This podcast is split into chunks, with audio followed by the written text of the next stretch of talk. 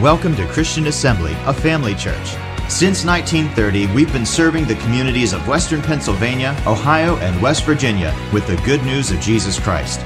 With over 40 years of Bible teaching and ministry experience, Pastor Bill brings faith filled revelation from God's Word. We believe with you, wherever you are, that God will inspire and change your life through the following teaching. For more information about Christian Assembly, follow us on social media or visit our website at cafamily.net.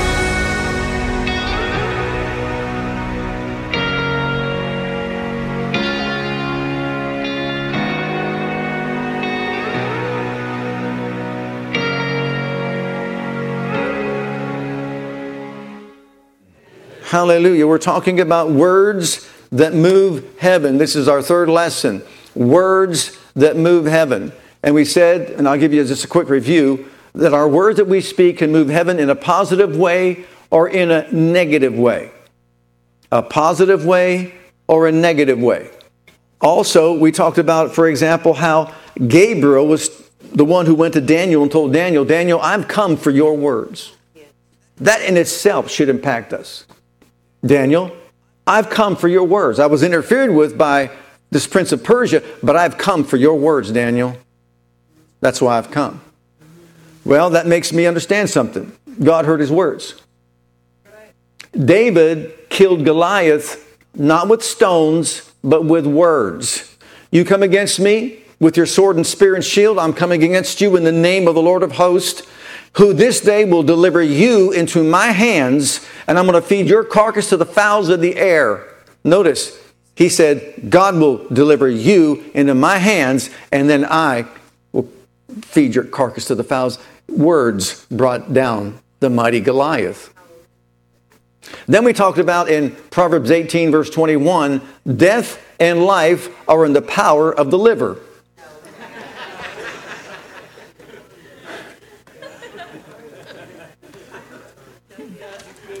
the digestive system.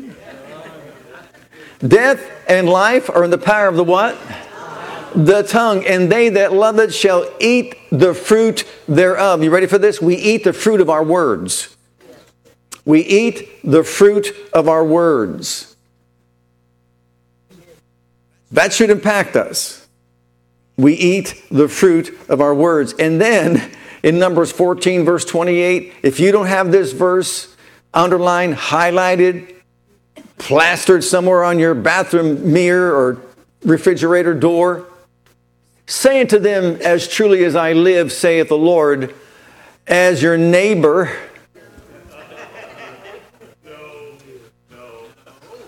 as you have spoken in my ears, so will I do to you. Frightening. What was that, Lord? As you have spoken in my ears, so will I do to you. Well, the 10 spies that spied out the land said, We can't do it. The giants are big. They're warriors. The walls are fortified. We are grasshoppers. We can't do it. And guess what? Those 10 spies, along with the 20 and up generation of Moses, got exactly what they said. God says, I will do to you what you spoke in my ears. Your carcasses will fall in this wilderness and to be fed to the fowls of the air. You're going to die right here in the wilderness. You will not see my promised land. It's exactly what they got, just what they said. Then you got the other two, Joshua and Caleb, and Joshua and Caleb and 19 and under a Joshua generation, Joshua and Caleb said, We're going to take it at once. We're well able to take it. They're bread for us. Don't rebel against God. They wanted to stone him for saying that. Do you realize that people want to stone people of faith because they want to believe beyond what the natural five physical senses tell them? They side with God. That's exactly what Joshua and Caleb did. They sided with God. And what did they get? Exactly what they said. And here's the frightening part as far as I'm concerned. And what happened to the 10 leaders of the tribes of Israel that influenced them to speak against God, to be afraid of the enemy? They died by the plague. Worms ate out their tongues and jaws and their navel, heart and mouth. And the Jews believe it was the right thing to do because they convinced the people to rebel against God. So, if people out there that say all this stuff about what you say, all that's nothing but a, a bunch of hogwash or heresy, apparently they don't read their Bible. As you have spoken in my ears, so will I, God, do to you. Does that make your hair stand? Think about it. As we continue our study, look at the book of Hebrews, chapter 3, and look at verse 17. But with whom was he grieved 40 years? Was it not with them that had sinned, whose carcasses fell in the wilderness? And to whom sware he that they should not enter into his rest, but to them that believed not? So we see that they could not enter in because of the giants, of the fortified walls? No. Why couldn't they enter in? Oh. So let us therefore hmm, fear lest, lest a promise being left us of entering into his rest, any of you should seem to come short of it. For unto us was the gospel preached as well as unto them. but the word preached did not profit or benefit them, not being mixed with faith in them that heard it. Did they hear it? Were they told it? Absolutely. Did they mix faith with it? Uh, no, not under Moses. You see, you can have all the ingredients here in a, in a let's just say a, a cake dish Put all the ingredients. Crack open an egg, put it in, put some flour in, sugar in, butter in, whatever you put in, and, and just leave it just like that. Don't mix it. Just don't invite me over for it. Okay? It's only when you mix it that you can taste and see that it's good. So the same thing is true. You see, how does this apply to us? The gospel was preached to us as it was preached to them. But them did not get in because they didn't mix faith with it. They said, We can't do it. We're grasshoppers. They're great. They're giants. They're strong. They're fortified walls. They can't be penetrated and all that.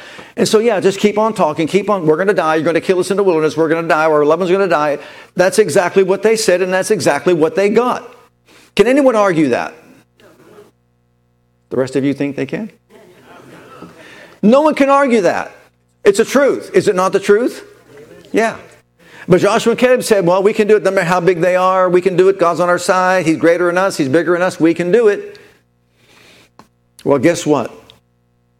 We've got a warning handed down to us in those verses. Beware. Beware. If you don't mix faith with the gospel, you will not experience the benefits of the gospel. And even though all of it's there, it's ours, we have to mix faith with it. For the first 24 years of my life, I was not a born again, blood washed child of God. I knew about the gospel. I knew about Jesus. I sat in church. I listened to it five times, sometimes six times a week. And guess what? I wasn't born again because I didn't mix faith with it. Then one day someone came along and said, You must be born again. I said, What? You must be born again. Long story short, I then said, Jesus, I realize you died for my sins. I'm asking you to come to my heart to be the Lord and Savior of my life, and I will follow you. I will serve you. I will walk with you. And guess what? Something took place on the inside of me. When I mixed faith with the gospel message, I got born again. I got washed in the blood. I became a new creature. All things passed away. All things all become brand new. And I was excited for the things of God like never before. Now, if it takes faith mixed with the gospel, would you not agree with me? Then understanding faith is absolutely essential. Yeah. Look at Mark 11 23. Why am I going to that verse of Scripture? Well, because the one who taught it is Jesus. And I kind of thought he might be the best place to go to when it comes to teaching about faith. You know the story. They were going to go into the temple, and along the way, they saw a fig tree. Jesus saw the fig tree, wanted some figs, but there was not the time of the season for figs. And so when he walked over to the tree, he said, No man eat fruit of thee hereafter forever. And they just nonchalantly left and walked away, went into the temple. He threw out the money changers and did all that he had to do and, and all that. Then they came back, went back, and then got up the next morning and went the next day, and they walked by the same tree. And they, Lord, the tree is dried up.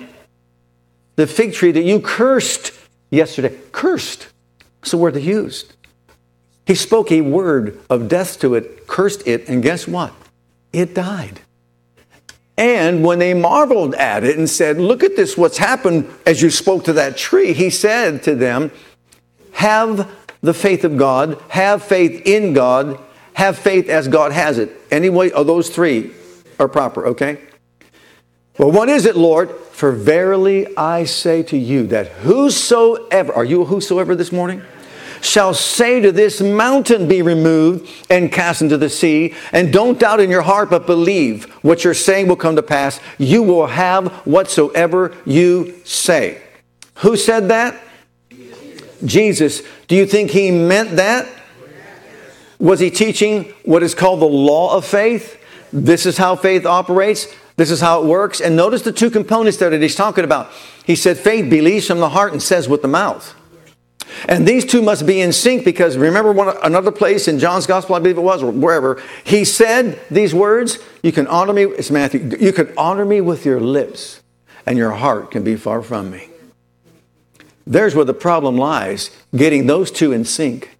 Because it's easy to say it, but is it here in the heart? If it's not in the heart, you see, saying it is not going to be effective. What we need to do is to protect our heart and build the truths of God's word into our heart, line upon line, precept upon precept, until they become a living thing in us. Okay? And then we release it from our lips. And that's how faith works. And because you and I are constantly being distracted by the affairs of the world and television and radio and everything else that's all around us, all the negativity around us, it's easy for us to faint in our minds and have our hearts melt for fear because we live in that kind of a society. So it takes, in, it has to be intentional on our part to continue feeding on the word, and we'll see that in a moment so that what? It becomes a reality here, and we say it with our mouths, and it produces results. So we're not going to experience the fullness of the gospel without proclaiming what the word says. Now, look at Hebrews 13, verses 5 and 6. This is from the Amplified, the classic version of the Amplified Bible, because there's some principle here that's necessary. Caleb brought back word as it was, not in his liver, but where? In his heart. He said, I brought back word as it was in my heart. And that's what faith is. You see, he was moved to a place of believing God above the circumstances. And so, because he was at that place, he proclaimed it, he declared it, he decreed it, and got a result. But now, in this verse, let's look at the verse. Faith says what God says. Faith does not manufacture something on its own. It's rooted and grounded in the Word of God or what God said not in what we come up with because based on selfish desires. So let your character or moral disposition be free from love of money, including greed, avarice, lust, craving for earthly possessions, and be satisfied with your present circumstances and with what you have, for God Himself has said. Everybody say with me, God said. God said. You see, what we say must be rooted and grounded in what God said not what we selfishly want or what our desire might be. He said, I will not in any way fail you, nor give you up, nor leave you without support. I will not, I will not, I will not. No, no, notice three times, in any degree, leave you helpless, nor forsake you, nor let you down, relax my hold on you, assuredly not. So we can take comfort and encourage. I, I, so we take comfort and are encouraged and confidently and boldly say, What are we going to say?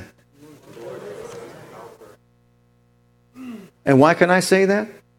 Because he said, I will never leave you. I will not, I will not, I will not, most assuredly, by any degree whatsoever, leave you or forsake you or loose my hold on you. So you could boldly say, The Lord is my helper. I will not be seized with alarm. I will not fear or dread or be terrified. What can man do to me? Do you see that principle there? Every we may say must be rooted and grounded in what God has said. When I was at school at Rainbow, I had people walking around, God's given me 10 million oil wells. I never have to work again in my life. What? I never have to work again. You see, I don't have to work ever again because I can have what I say. And I thought, what a genius you are. What a genius. I am working like a crazy man all night long at a, at a convenience store, providing for my family, and I should just be sitting back saying, I never have to work again, never have to work again, never have to, all my bills are paid, all my bills are paid, all my bills are paid. You see, if you have that kind of perception of what this is talking about, then you're going to be tagged with those name it, claim it, blab it, grab it people that have taken this truth and ex- to an extreme, abused it, and misused it. It's when you say, what I may say is based on what God has said. You know what I used to say when I, I said a million times before I left Youngstown to go to Rhema? I said, My God supplies all my need according unto his riches and glory by Christ Jesus. My God supplies all my need according unto his riches and glory by Christ Jesus. You know why I can say that? Because he said that.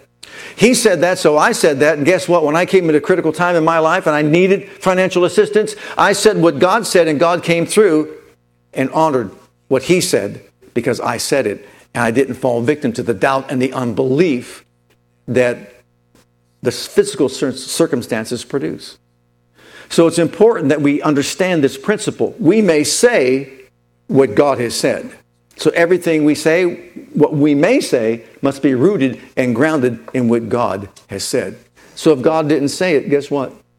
He's the author and finisher of our faith. He is not then responsible to bring it to pass. But if God said it, hmm, then we can expect Him to bring it to pass. Now I got another nice verse for you. Numbers 23, verse 19. God is not a man that he should lie, nor the Son of Man that he should repent. Hath he said, and shall he not do it? Or hath he spoken, and shall he not make it good? Hmm. Notice it starts with God's not a man. Man can say something and boast a lot of things, but does he have the power to back it up? Does he have the resources to back it up? Does he have the ability to back it up? Does he even have the foreknowledge to back it up? Because you see, we say certain things but we don't know what's going to take place between the time the words come out of our lips and then the, let's say, the end result is going to manifest. You don't know what's going to happen along the way because we're human beings. But God does not allow a word to come out of his mouth that he cannot produce because he knows the beginning from the end. He knows exactly what's going to happen in between. And so all we have to do is echo what he says, say what he said, and praise God, he will honor it. Now, here's the question What did he say to the Israelites under Moses? Well, since you asked, go to Exodus chapter 23, beginning of verse 20 from the New Living Translation. See, I am sending an angel before you to protect you on your journey and lead you safely to the place I have prepared for you. Pay close attention to him and obey his instructions. Do not rebel against him. Don't rebel against him, for he is my representative and he will not forgive your rebellion. But if you are careful to obey him, following all my instructions, then I will be an enemy to your enemies, and I will oppose those who oppose you. For my angel will go before you and bring you into the land of the Amorites, the Hittites, the Perizzites, the Canaanites, the Hivites, the Jebusites, so you may live there, and I will destroy them completely. Well, if he's a man that doesn't lie, he's not a man to lie, and the Son of Man to repent. If he said it, he'll do it. If he spoke it, he'll make it good. And he said that what was the problem when they got to the promised land? And they said, But there's the Hivites there, there's the Jebusites there, there's the parasites there. Parasites were there too.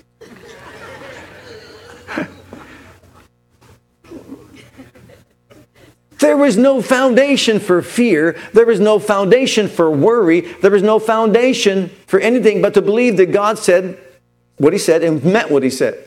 So when Joshua and Caleb said, don't rebel against God. Don't rebel against the angel. Just go ahead and go take the land. All they had to do is just show up. That's all they had to do. And they would have had 40 years of bliss, an abundant life on earth. The promised land is not heaven. The promised land is an abundant life as you live on the earth. That's what it is. They were denied entrance to the, that promised land, a land that flows with milk and honey. Because why? Once again, unbelief was the, was the actual reason. Now look at Romans chapter 10, verse, verses uh, 8 through 10. Because I'm going to meddle just a little bit right here, if I may. And if I may not, I'm still going to meddle. You ready for it? But what saith it? The word is nigh thee or near you, even in your what? And in your mouth and heart. That is the word of faith. Everybody say word of faith. Word of faith. Do you know the name the word of faith has received? Do you know about the fact that I went to school at Rhema? It tags you as a heretic because you're part of that word of faith movement. And I read that and I go, Paul, did you go to Rhema? Did you sit under Kenneth Hagin? The word of faith which we preach. What did Paul preach? You're, some of you are not convinced yet. What did Paul preach? The word of faith. He really preached the word of faith. Now, am I saying people haven't run with it, haven't messed it all up? Sure, they have. But what did Paul preach? You see, it's the, called the word of faith because you're preaching, you're teaching what God said. Faith in God is faith in His word. It's faith in what He said, not what I said. So these people that go off, and I'm telling you the truth. When I was there at school at Rhema, they got a bad rap, a bad name from people in the community, businesses in the community, because you know why? They were just, businesses, for example, like they live in an apartment complex, would not pay their rent. Mm-hmm. And so when finally the, the managers of the, of the apartment complex was called to school and just say, what are you teaching these people? I come and, and I tell them about their rent. You know what they say? My God supplies all my need. they don't want your faith, Brother Hagin Jr. would say. They want money, not your faith. Pay your bill. See, if they were being foolish, that's called foolishness and it's called presumption. So they took it to an extreme. They gave faith a bad message, but it does not change the reality that Paul preached the word of faith. And once again, you know why it's been so severely contested? Because the devil doesn't want people to know that if you believe in your heart and say with your mouth, you will experience the gospel benefits. He doesn't want people to know that. He wants people to think that, oh, they're a bunch of crazy people, that, et cetera, and all that. The word of faith which we preach that if you confess with your mouth the Lord Jesus and believe in your heart that God raised him from the dead, thou shalt be saved. For with the heart man believes to righteousness, and with the mouth confession is made unto salvation. The word salvation in the Greek is soteria, and it means deliverance, health, safety. It means rescue. So now notice the principle here, and may I reiterate once again who taught Paul the gospel? Jesus, Jesus did. So Jesus taught him faith and how it operates. He said, We preach the word of faith. The word of faith says, if you believe in your heart that what you say with your mouth will come to pass, you'll have what you say. What did Jesus say? If you believe in your heart what you say with your mouth will come to pass, you'll have what you say. Okay, and here's the difficulty, like I said, putting the heart in the mouth in sync is the challenge of this message. Because you may say you believe something from the heart, and in reality, you really don't. And so the point is be honest with ourselves. Be honest with ourselves and say, what do I really believe from my heart? So I can say it with my mouth so that it will materialize in my life. That's what he wants us to do. So I believe in my heart, I say with my mouth. That's how you got saved. That's how I got saved. And listen to this if it means deliver, if it means health, if it means rescue, safety, then it's the same principle. With the heart, man believes unto righteousness, okay, and confesses unto salvation, confesses unto deliverance, confesses unto healing, confesses unto safety means protection, confesses unto rescue, help. So, what we believe in our heart and say with our mouth, God says He's going to honor if we're saying from our heart with our mouth what He says to be true. And if we will do that, our part, He will do His part to make good on, His word because He'll watch over it to perform it in all of our lives. So, if we were to go around with a recorder, and you know, God's He's really man's made it easy too. We got you got your phone with you. Record what you've been saying just do it for about three or four hours. And then tell yourself, as I've spoken in God's ears, so will He do to me.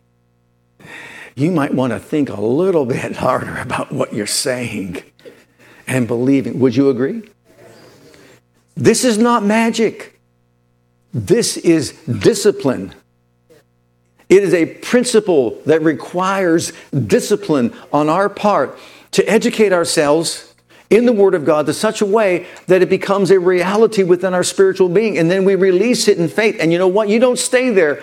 No matter what degree of faith that you arrive at, you don't stay there.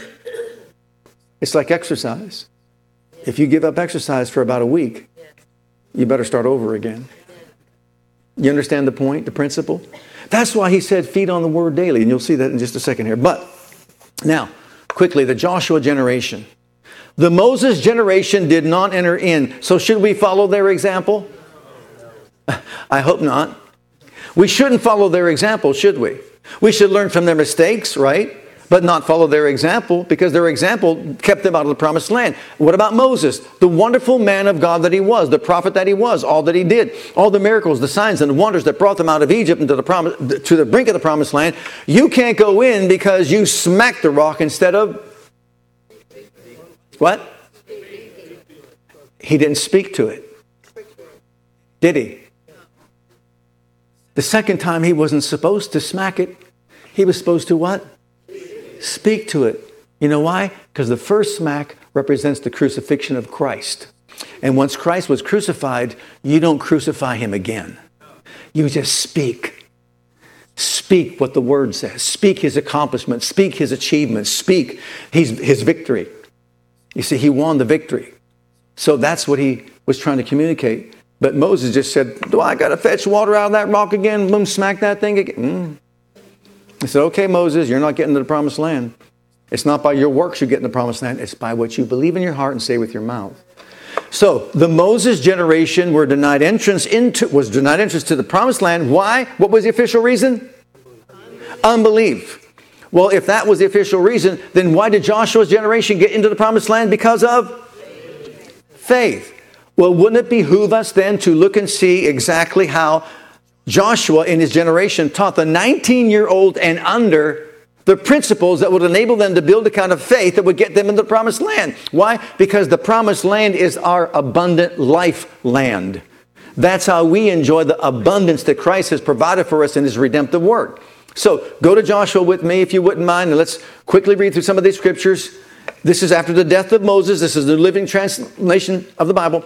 After the death of Moses, the Lord's servant, the Lord spoke to Joshua, son of Nun, Moses' assistant.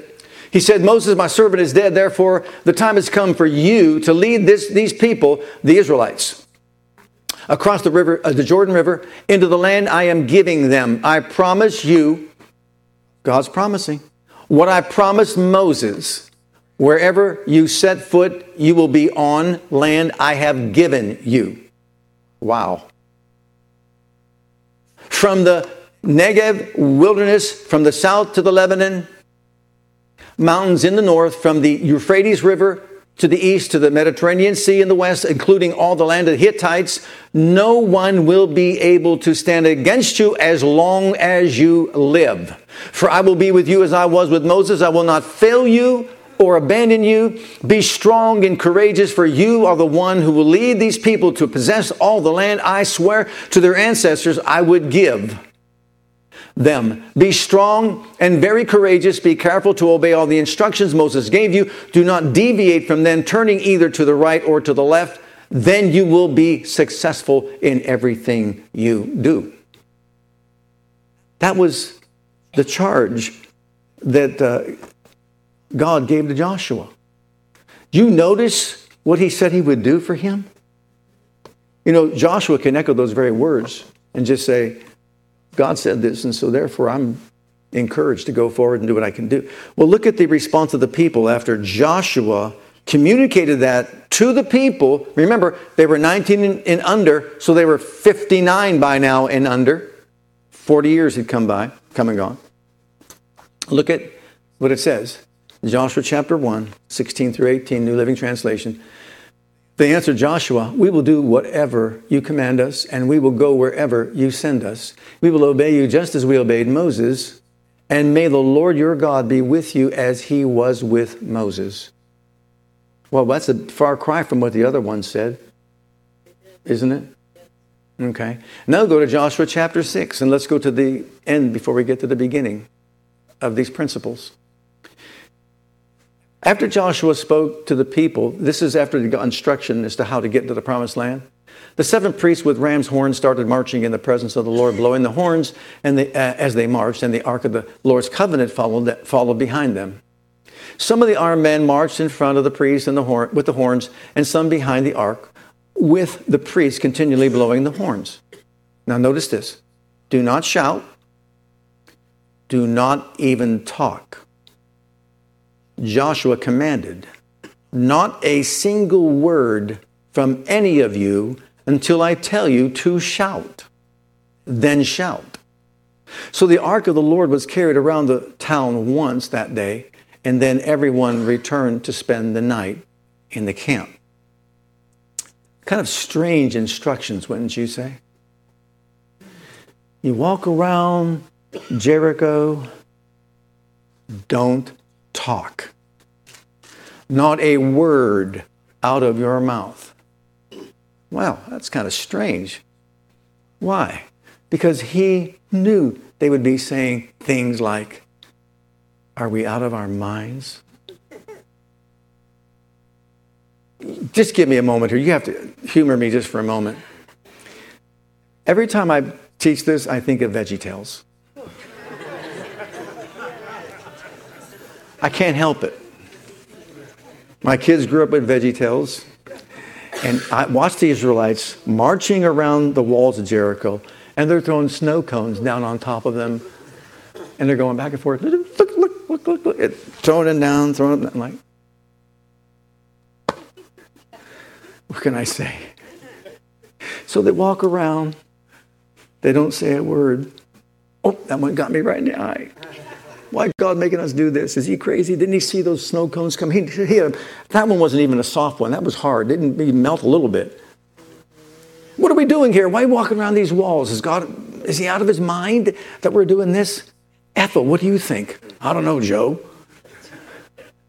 And you can almost hear the dialogue back and forth. This is absurd. These are warriors. Those are mighty walls. What in the world are we doing? We're just going to walk around, blow, blow the trumpet? Now, if Kenny G was there, we might reconsider, but. Uh uh-uh. uh No. Don't say a word, not one word out of your mouth. Nip that thing in a bud. You can't talk about it, you can't say a thing about it. Okay? Now, what was taught to these individuals that would help them in their heart with their mouth to say the right thing? You ready for it? Here they are the seven principles that Joshua taught the people so that they would get into the promised land. You ready for it? Number one, and this is found in Joshua chapter 5 and verse 1. Number one, know that your enemy is defeated. Do you remember under Moses, they didn't believe the enemy was defeated? No, the enemy is defeated. It came to pass when all the kings of the Amorites were on the side of Jordan, westward, and all the kings of the Canaanites, which were by the sea, heard that the Lord had dried up the waters of the Jordan from before the children of Israel until we were passed over, that their heart melted, neither was their spirit in them anymore because of the children of Israel. Your enemy is defeated. Your enemy is defeated. Know it. Now, why is that important? Because I'm telling, we can all be guilty of this, and so I'm not putting down anyone. But when you hear Christians talking today like the devil's been after me all day long, you know, he's done this and he's done that and done the other thing. Do you not know that the enemy's defeated? See, it sounds like he's Lord, and what Jesus did was not enough.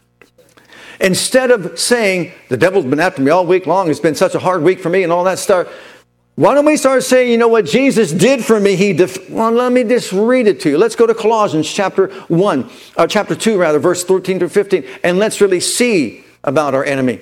You were dead because of your sins and because your sinful nature was not yet cut away. Then God made you alive with Christ, for he forgave all your sins. He canceled the record of the charges against us and took it away by nailing it to the cross. In this way, he disarmed the spiritual rulers and authorities. He shamed them publicly by his victory over them on the cross. Our enemy is defeated. He had him who had the power of death. He destroyed him that had the power of death. That is the devil. And 1 John 3 8 says that he was manifested to destroy the works of the devil. Guess what? Our enemy is defeated. Our enemy is defeated. That should put something within our spirit being to, to know and to believe and to say, rather than saying that the devil's so big and the devil's doing this and the devil's doing that. What's God doing? Amen. What is God doing? Greater is he that's in me than he that is in the world. My God's at work in me. The Spirit of God's at work in me. He raised Jesus from the dead. He brings victory into my life. I am more than a conqueror because of Jesus' victory over death, hell, the grave, the devil, and everything that pertains to the kingdom of darkness. I've been brought out of that kingdom and the kingdom of God, and Jesus is Lord over my life.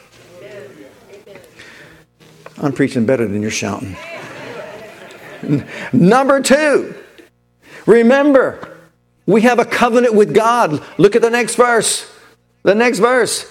So, number one, my enemy's defeated. Number two, I've got a covenant with God. At that time, the Lord said unto Joshua, Make these sharp knives and circumcise again the children of Israel the second time. In other words, if you look at in the, in the, in the New Living Translation, it says, circumcise the children of Israel the second generation. That was the first generation under Moses, but this is the second generation. So what does he do? He performs circumcision. And what is circumcision? It is a mark of the covenant that they have with God. It identifies them with Abraham, Isaac, and Jacob. And what he's saying is, we're reminding you, all you people, that you belong to God. He is your God. You're in covenant relationship with Him. And He who cannot lie swore by Himself. He swore by an oath so that you can have strong faith to know that God will go before you and drive out the inhabitants of the land. So your enemy's been defeated. You got a covenant with Almighty God. And what about this? There's people that say this all the time. Yeah, but they were the chosen people. Really? Okay, they're the chosen people. Look at Hebrews chapter 8 and verse 6. Hmm? But now Jesus, our high priest, has been given a ministry that is far superior to the old priesthood. He is the one who mediates for us a far better covenant with God based on better promises. If you didn't shout yet, you're late. Did you hear that?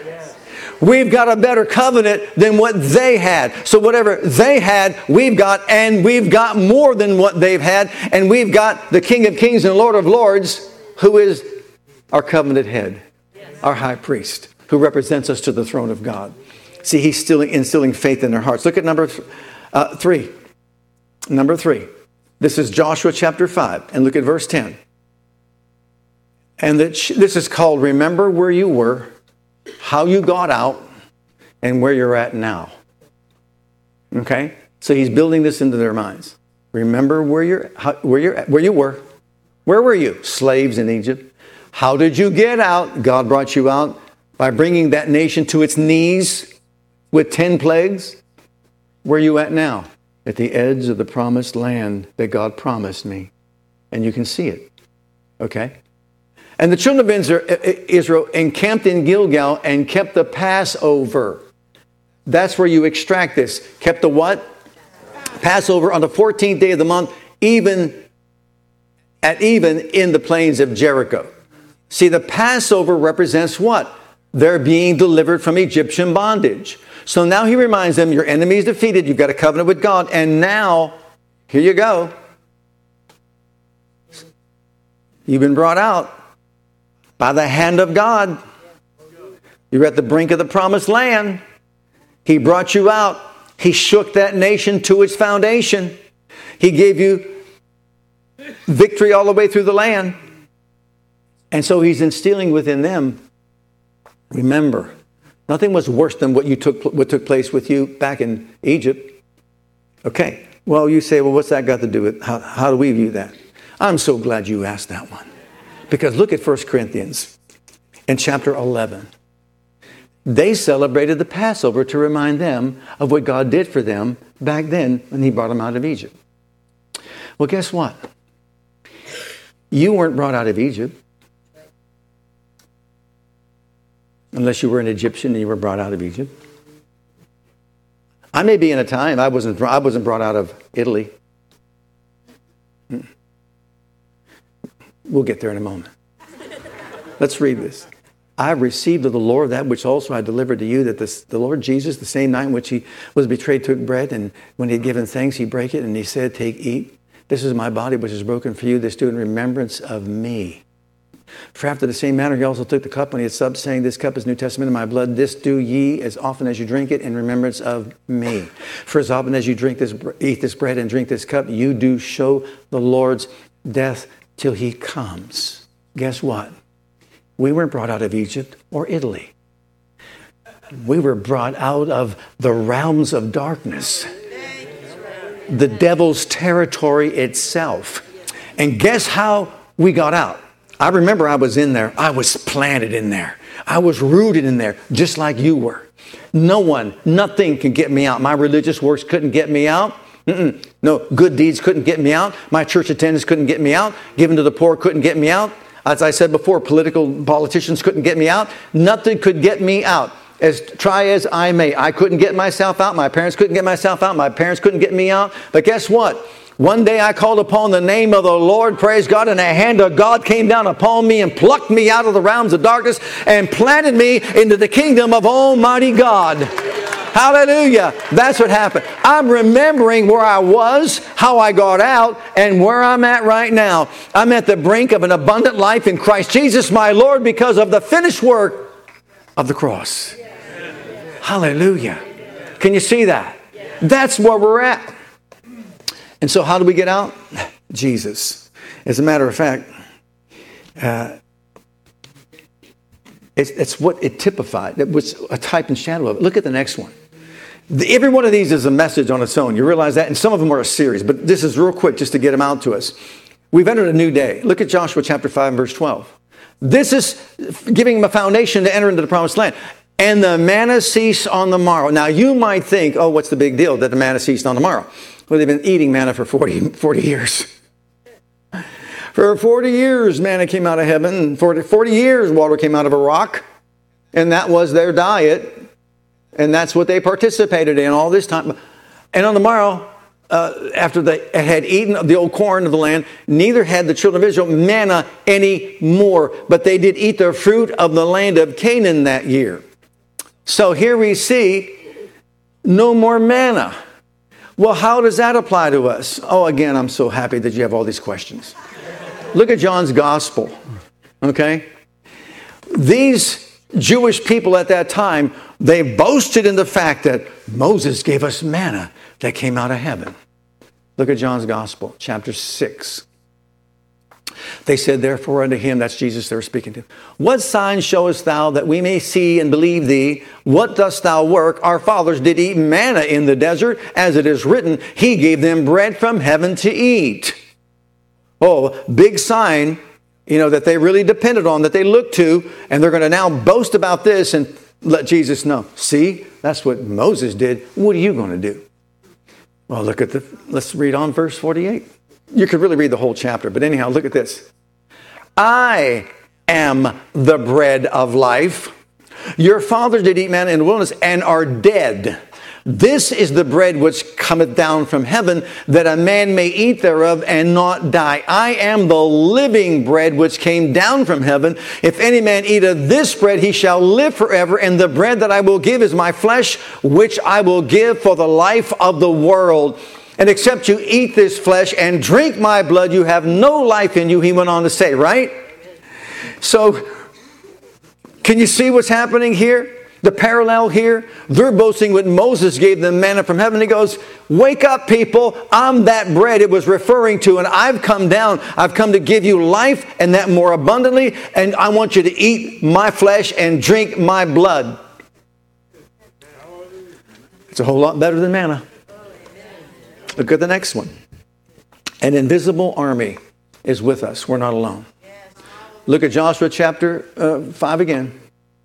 And it came to pass when Joshua was by Jericho that he lifted up his eyes and looked, and behold, and there was a man over against him with his sword drawn in his hand. And Joshua went unto him and said unto him, Art thou for us or for our enemy, our adversaries? And he said, Nay, but as captain of the host of the Lord am I now come? And Joshua fell on his face to the earth and did worship and said unto him, What saith my Lord unto his servant? And the captain of the Lord's host said unto Joshua, Loose thy shoe from off thy foot, for the place whereon that you stand is holy. And Joshua did so. Oh, hallelujah. You know what that tells me? That was more than an angel. That was Jesus himself. Do you see that? Because there's no angel that would say, Bow to me.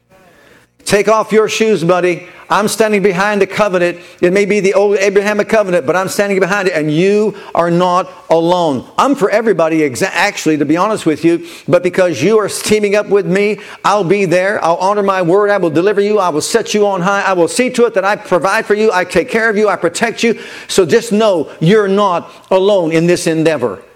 That produces faith. Can you say amen to that? Amen. Absolutely. Well, look at um, Hebrews chapter 1, verse 14. And this one again, once again, it's just making it short, condensing it. Are they not all ministering spirits sent forth to minister for them who shall be the heirs of salvation? We're not alone. We're not alone. Your angel's sitting right by you right now. There's angels filling this sanctuary right now. We just don't see them, but there's more to be with us than to be with them. We're not alone. Do we think we're going to get in there? Do you think Mo, you think that that uh, Samson did all that he did by himself? Can you not see the angels being unleashed and just just ripping apart all those people and doing all that he did? We're not alone. There's an unseen army, an unseen army in the spiritual realm that's working on our side to see to it that we're victorious as we proclaim and declare the word of God. So that's number five. Number six. Look at number six. This is Joshua chapter six. This is leading up to the wall, the Jericho march. I've, I've seen people do Jericho marches in church, but you know what? You can go through the motions, that means nothing. Now, Jericho was straightly shut up because of the children of Israel. None went out, none came in. And the Lord said to Joshua, See, I've given thee the land. I've given thee the land. I've given in thy hand Jericho and the king thereof and the mighty men of valor. Period. I've given you the land. I've given you the king. It's all yours. Hmm.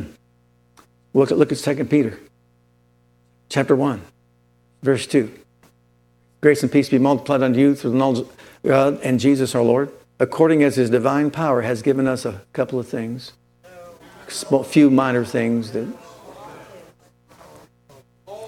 Remember, he said to Joshua, Everywhere you put your foot, I have given you the land. God already gave him the land. It was up to him to put his foot there. You ever hear the expression, put your foot down? Put your foot down. It's time to put your foot down and tell the devil, that's not your land. It's my land. God gave me the land. I'm putting my foot down. I'm treading upon that land. It belongs to me, and you're not taking it from me. Loose your hold right now.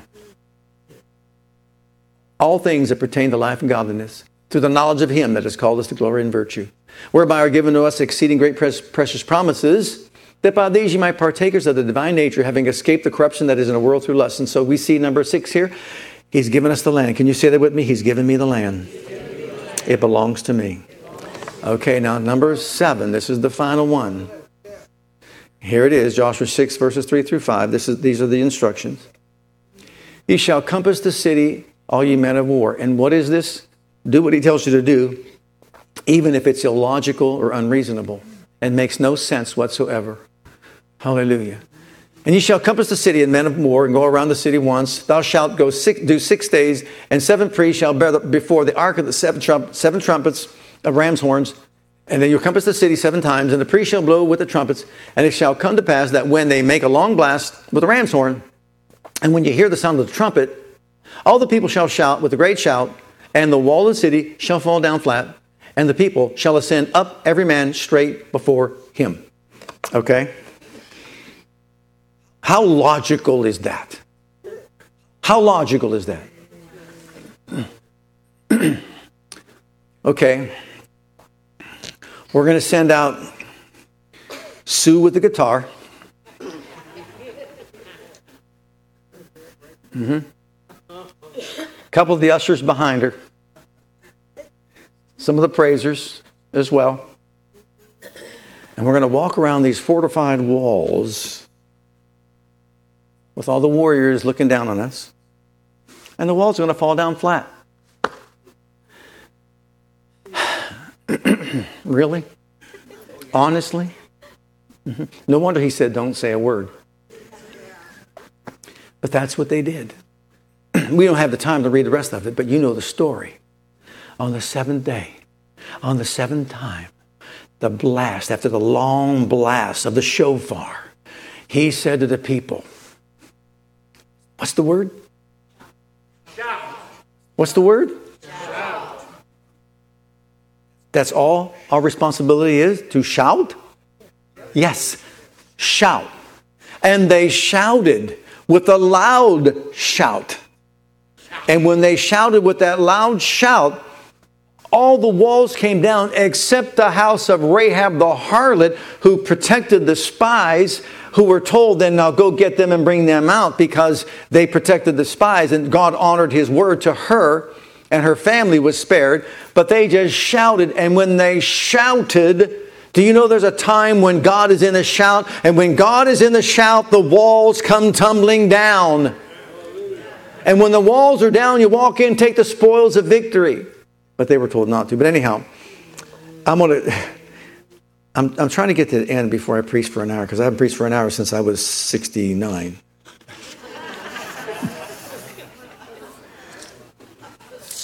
oh my. But I have to finish this, okay? Okay, so what's unreasonable? Here's, the, here's what's unreasonable. Mark 11, 23, we already said. You have a mountain? Speak to it. Believe in your heart and say with your mouth. And if you believe in your heart, but say with your mouth to come to pass, you will have what you say. So, mountain, I'm speaking to you. You've been speaking to me long enough.